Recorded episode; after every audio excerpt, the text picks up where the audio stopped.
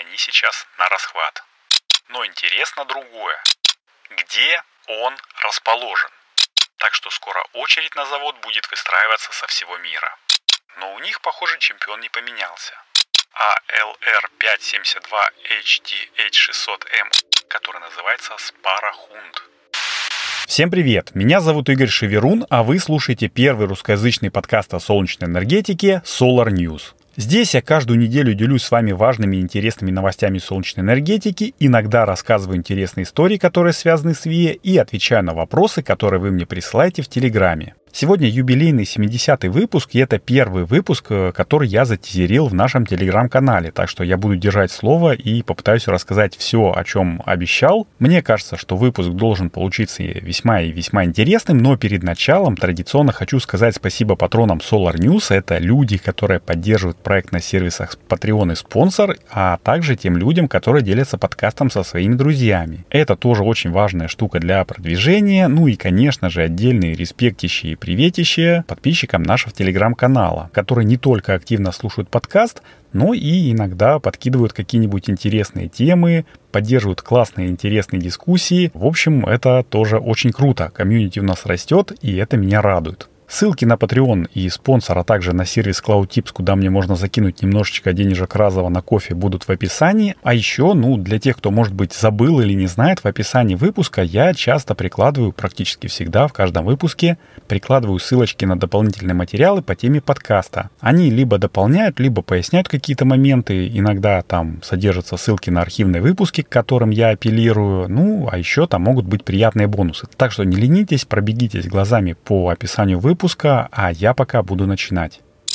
А начинать буду с пафосной фразы «Будущее рядом». Ну, буквально совсем недавно в своем телеграм-канале Сергей Епихин, если не знаете, то это ведущий подкаста BirdieCast, как любитель велосипедной тематики поделился информацией про достаточно интересный, как мне показалось, девайс – велосипедный шлем FARO от компании юнит один. Интересность его заключается в том, что этот шлем барабанная дробь умный, ну, а кто бы сомневался, что в двадцать первом веке ведущий технологического подкаста будет делиться неумным шлемом. Короче, судя по ревью, потому что шлем вышел еще аж в две тысячи двадцать первом году, его умность заключается в том, что а. Шлем может записывать маршрут поездки, и, соответственно, это плюс одно приложение в смартфоне, ну, не всем это может быть интересно. Дальше, б. Он легкий, это спорно, стильный, красивый, это на любителя, прочный и удобный, ну, тут не проверить, но я об этом скажу чуть попозже. А также у него есть датчик аварии, ну, читай датчик падения, и если в течение тридцати секунд после падения вы не поднялись, то он отправляет смс в службу спасения или на заданный номер.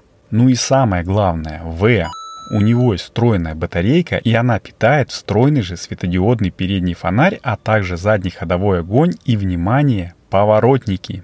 С одной стороны, это, конечно, ух ты, но с другой стороны, вопросики все-таки остаются. Ну, про то, когда и как включаются поворотники, вопрос отпал практически сразу, потому что я увидел, что в комплекте идет Bluetooth-приблуда, там нажимаешь на одну кнопочку, включается левый поворот, на другую, соответственно, правый. И, что характерно, передний фонарь тоже начинает моргать в нужную сторону, чтобы впереди идущая машина знала, что от тебя хруста, ну, в общем-то, можно ожидать. Это good, как говорится. Но есть и контрвопрос, насколько хватает этой самой батарейки. В спецификациях указаны ее характеристики. Это три и семь вольта и тысяча восемьсот пятьдесят миллиампер-часов. То есть почти семь ватт. Хм. Производитель в ответах на вопросы обтекаемо говорит, что полностью заряженного аккумулятора хватит на работу от трёх до десяти часов в зависимости от настроек. Да, там, кстати, можно настраивать не только режимы проблеска, но и цвет, продолжительность и еще там кучу всякой ненужной фигни. И вот, заряжать, оказывается, этот аккумулятор среднестатическому пользователю, это я сейчас попытался изобразить интонацией кавычки, хватит на неделю покатушек. И значит, батарейки ему хватит, ну, в целом на девять лет. Ну, а если заряжать по хардкору там два-три раза в неделю, то и крякнется она через три-пять лет. То есть как раз тогда, когда нужно будет менять и сам шлем. Профит, как говорится, но только для производителя. И, кстати, производитель говорит, что аккумулятор несъемный. Хм, кто бы сомневался. Но интересно другое. Где он расположен? Не мог найти этого ни на сайте производителя, ни в обзорах, а ведь это пипец какая важная штука, как мне кажется, ведь шлем он где находится? На голове, правда? Да. И если ты вдруг впендюрился в березу на обочине или КамАЗ на перекрестке, что может случиться? А случиться может небольшой бабах из-за того, что аккумулятор быстро, неконтролируемо и непредвиденно деформировался. Помните эпопею Samsung Galaxy Note семь? Я лично помню, мне не хотелось бы, наверное, чтобы возгорание лития произошло не где-нибудь в кармане или багаже, а в непосредственной близости к моему мозгу. Тем более, что Юнит один с гордостью пишет о том, что шлем такой легкий и прочный благодаря тому, что изготовлен из АБС пластика. Ну а я точно знаю, что он как минимум на морозе, а по факту всегда, более хрупкий, чем, скажем, армированные материалы, ну или полипропилен, а значит может и проткнуть аккумулятор ненароком. Короче, каскад вопросов только увеличивается, когда начинаешь задуматься над этим шлемом. Но еще один вопрос, который просто не дает мне покоя, это почему же производитель не задумался о том, чтобы присандалить к шлему солнечную батарейку, чтобы можно было с гордостью прилепить к коробке шильдик и эс джи, который автоматом поднимает ценность продукта на пятнадцать процентов, а с другой стороны, ну как-никак, шлем всегда же смотрит в небо, и в солнечную погоду можно было бы подзаряжать встроенный аккумулятор, тем самым повышая автономность. Не, ну посудите сами, наушники у нас солнечной батареи есть? Есть их миллиард уже, и накладные урбаниста с Адидасом, про которые я рассказывал ранее, и они, кстати, работают, все проверено, и вкладыши, в которых солнечный элемент находится в чехле, тоже есть. Как вы, наверное, догадались, я клоню в сторону Exeger с их PowerFoyla, и подробнее послушать, если кто вдруг не знает, что это такое, можно в предыдущих выпусках, я ссылочку приложу в описании. Ну а в двух словах, это такой тонкий гибкий солнечный элемент от шведов, и они сейчас на расхват. В конце прошлого года еще одна известная наушничья контора Jace Headphones решила выпускать накладные беспроводники и тоже с солнечным элементом. Так что скоро очередь на завод будет выстраиваться со всего мира. Тем более, что наушниками дело не ограничивается, и Exeger работает и с другими типами продуктов. Так, у них есть коллаба эс и эс и MagoTac, которые производят электронные ценники для розницы, и действительно, почему бы не использовать солнечные элементы для питания электронной бумаги, если магазины всегда освещены, а вот для e-Link требуется, ну, прям минимум электроэнергии. Ну а еще с C Security System они делают шлейку для собак, которая называется Sparahund. Внутри этой шлейки встроен джи пи эс-датчик, а питается он, угадайте, от чего? Правильно, от аккумулятора, а он, в свою очередь, от того же PowerFoyla. Но и это еще не венец творения. Шведский производитель одежды и аксессуаров для спорта пи о си взял и нагло украл мою идею. Они сделали велошлем OMNE Eternal с солнечной батареей от Exeger за двадцать одну тысячу рублей, ну или за двести пятьдесят евро, если судить по их интернет-магазину. Там, правда, нет поворотников и переднего фонарика, но зато и включение габарита происходит автоматом, когда ты надеваешь шлем, а масса его всего триста семьдесят пять грамм против пятьсот восемьдесят у FARO. И защищенность батарейки от влаги, ну, намного-намного лучше, потому что там нет никакого зарядного гнезда. Кстати, что тот, что другой шлем можно купить и в России. Ну, понятное дело, что у перекупов они по изначальной цене, но выбор есть. FARO на Озоне стоит от пятнадцати до девятнадцати тысяч, а вот за OMNE Eternal придется выложить все тридцать. Но это я так бегло погуглил, если вы велосипедист, то, вероятно, знаете свои магазинчики, где можно найти подешевле. Ну, если так, то пишите в комментариях или в нашем телеграм-чатике, чтобы расшарить, так сказать, тему, а я пока побегу дальше. Так, дисклеймер. Ребят, дальше будут грустные новости и потенциально опасная информация. Если вы боитесь быть привлеченными за поддержание нежелательных в России организаций, то перемотайте на следующую главу, воспользовавшись навигацией по главам. Итак, восемнадцатого мая ко мне в Телеграм постучалась барышня из Гринписа и сказала, что они там заметили, как я рассказывал в подкасте и Телеграм-канале об их отчете по солнечным панелям для дома и бизнеса. Теперь они сделали небольшой гайд для тех, кто подумывает об установке солнечной электростанции, и предложила мне с ним ознакомиться. Ну, я там посмотрел, знаете, сделай раз, сделай два и все такое. Короче, это практическая выжимка из того самого отчета с картинками и пояснениями. В общем, хорошая штука. Но радовался я недолго. Буквально на следующий день мне пришло письмо и новости в ленте, что Генпрокуратура решила признать Greenpeace нежелательной организации на территории Российской Федерации, мотивировав это тем, что его деятельность представляет угрозу основам конституционного строя и безопасности Российской Федерации. Вот так вот. В тот же день, девятнадцатого мая, информация от прокуратуры была направлена в Минюст, который ведет список нежелательных организаций, и как только он, Минюст, внесет Greenpeace в этот список, деятельность на территории России организации будет запрещена. То есть все счета арестованы, офисы закрыты, и будет запрещено проводить публичные мероприятия и распространять свою информацию. за несоблюдение закона, а я напомню, что это двести семьдесят два эф зэ от двадцать восьмого декабря две тысячи двенадцатого года, штраф и уголовное наказание сотрудников до восьми лет лишения свободы. Ну а за сотрудничество левых людей тоже предусмотрены штрафы до пятнадцати тысяч рублей, так что я, знаете ли, вынужден сказать, что Greenpeace в России все. И эту же информацию подтвердила мне в Телеграме эта барышня. Ну, несмотря на то, сколько организация привнесла хороших идей лично в мою жизнь, вроде раздельного сбора мусора, экономии воды и электроэнергии, посадки деревьев просто так, а не по праздникам, ну, а про солнечные батареи я и так знал. Так вот, несмотря на все это, я вынужден сказать, что после внесения в список Минюста больше не смогу порекомендовать вам каких-нибудь материалов от Greenpeace Россия, ну и вообще про него что-нибудь говорить. Так что, если вы не читали еще обзор про солнечные электростанции, то у вас есть, ну, как мне кажется, время до конца мая, держите.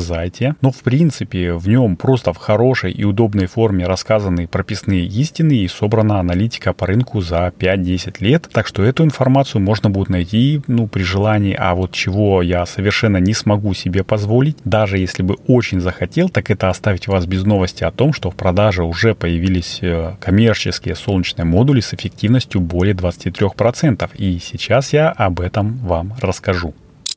Итак, есть такое издание TaiyangNews, которое специализируется исключительно на солнечной энергетике. И вот эти ребята постоянно проводят какие-то то рейтинги, то делают интересные инфографики и дают в народ, в общем-то, горячих новостей. Вот и сейчас, значит, поделились картиночкой, которую вы, конечно же, не увидите из своего подкастоприемника, но перейдя по ссылке в описании выпуска, сможете. А на картинке представлены тридцать семь солнечных модулей, которые уже можно купить, ну, если не в рознице, то на сайте производителя точно. И все эти тридцать семь модулей ранжированы по ка пэ дэ преобразования солнечного света в электричество. У самого последнего, а это Q-Cells Duo икс эл джи одиннадцать три, выходная мощность равняется пятьсот девяноста ваттам и ка пэ дэ составляет двадцать один целых пять десятых процента. Ну а лидеры, занимающие первое и второе места, это Aiko Solar и Longi Solar соответственно, имеют ка пэ дэ больше двадцати трёх процентов. Aiko с их AIKO а шестьсот десять эм эй эйч семьдесят два эм дабл ю хух, имеет ка пэ дэ двадцать три целых шесть десятых процента, а эй эл ар пятьсот семьдесят два эйч ти эйч шестьсот эм от Longi двадцать три целых две десятых процента. Но знаете что? Я решил пофакт-чекать и зашел на сайт Aiko, и там в описании к серии эй би си Black Hole, которой принадлежит рекордсмен, нашел модельку с выходной мощностью уже шестьсот пятнадцать ватт, а не шестьсот десять, и ка пэ дэ двадцать три целых восемь десятых процента. Ну, не знаю, может ее добавили в ходе ежегодной солнечной выставки СНЭК, которая проходит буквально в эти дни в Шанхае. А TaiyangNews честно признался, что рейтинг составлялся по срезу знаний на начало мая, но это еще больше раззадорило меня, и я зашел и на сайт Long тоже, но у них, похоже, чемпион не поменялся. Зато в новостях компании я нашел подтверждение, что на выставке они полноценно презентовали и показали вот эту вот серию Hi-Mo шесть, которая принадлежит эйч ти эйч шестьсот эм, и если повезет, то один мой знакомый, который сейчас там находится, по возвращении расскажет что-нибудь интересное о ней. Я уже очень жду его возвращения, ну, напомню, что ссылочки на вот эти вот модельки я приложу в описании, а мы пока переходим к новостям одной строкой. Полегче, парень, пока ты работал. Aiko Solar представили на снэк новую солнечную панель с ка пэ дэ целых двадцать четыре процента. Я отредактировал твой пост в телеграм-канале Solar News, пойди почитай его. А теперь можно и к новостям одной строкой переходить. А одной строкой у нас сегодня будут три новости, и они действительно очень короткие. Но самая, пожалуй, короткая – это та, что в национальном аэропорту имени Шата Руставели в Ереване вроде как аж две тысячи шестнадцатого года на стоянке автомобилей работают карпорты с солнечными панелями. Это я заметил на недавнем видео митинга и решил узнать поподробнее. Я там заметил, ну, что-то в районе десяти или одиннадцати таких карпортов. И оказывается, что для владельцев электрокаров в аэропорту в дополнение ко всем плюшкам зарядка с этих панелей бесплатная. И вообще, этот аэропорт – это первый аэропорт Кавказского региона, который приобщился к фотовольтаике. Надеюсь, что побольше аэропортов возьмут пример с него, а также с аэропорта Риги или нашего аэродрома в Крутицах, о которых я рассказывал в двадцатом выпуске подкаста. Это очень круто, а мы поехали дальше. Новость вторая, казалось бы, должна была приехать к нам из Японии, но приехала из Италии. Семейный итало-норвежский стартап под названием Livande придумал небольшой и интересный вид солнечных панелей под названием Origami. Ну, тут все должно быть как бы понятно из названия. Батареи складываются для транспортировки и раскладываются, когда нужно зарядиться. Есть две модельки триста тридцать ватт и пятьсот ватт, и они действительно чудесны. В сложенном состоянии по площади занимают в пять и восемь раз меньше соответственно, чем в разложенном. В таком транспортировочном состоянии, конечно, масса их не меняется, а толщина, наоборот, увеличивается, но перенести пятисотваттную панель реально можно, прихватив ее подмышку, ну и масса в одиннадцать килограмм тоже не будет слишком тяготеть.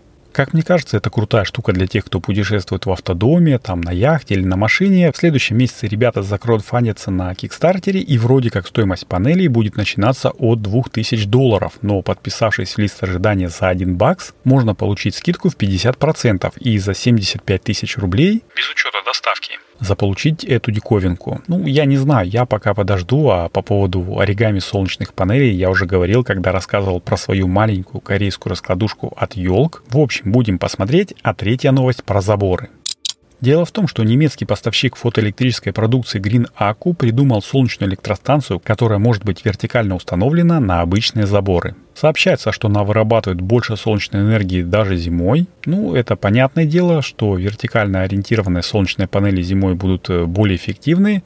Но как же их вешать? А все просто. К совершенно обычной панельке сзади прикрепляется микроинвертор. Ну, есть такие, которые крепятся прямо на контактную коробку или на раму. А сверху на раму вешается зацеп, который цепляется на забор. Просто, элегантно и дешево. Ну, для производителя дешево, понятное дело. Покупателям это преподносится как ноу-хау и стоит четыреста восемнадцать евросов. Вот как-то так. Да, забыл сказать, система называется Zaun-пи ви, что переводится как «заборная фотовольтаика», и, как по мне, это очень весело. И на такой вот веселой ноте я, наверное, буду заканчивать семидесятый выпуск подкаста Solar News. Напомню, что если вы захотите поддержать проект, то самым лучшим способом будет это рассказать о нем своим коллегам, друзьям, знакомым, там отметить, я не знаю, в какой-нибудь запрещенной сети, поставить пять звездочек в Apple подкастах, Google подкастах или там сердечко в Яндекс.Музыке. А материально поддержать его можно, став нашим патроном, то есть подписчиком на сервисах «Спонсор» или «Patreon», или задонатить небольшую разовую сумму мне на кофе на сервисе CloudTips. Ссылочки на все это безобразие и дополнительные материалы к выпуску, как я уже говорил, будут в описании. И теперь уже точно все. С вами был Игорь Шеверун. Желаю, чтобы небо над нашими с вами головами всегда было ясным, мирным и солнечным. Услышимся на следующей неделе. Всем пока!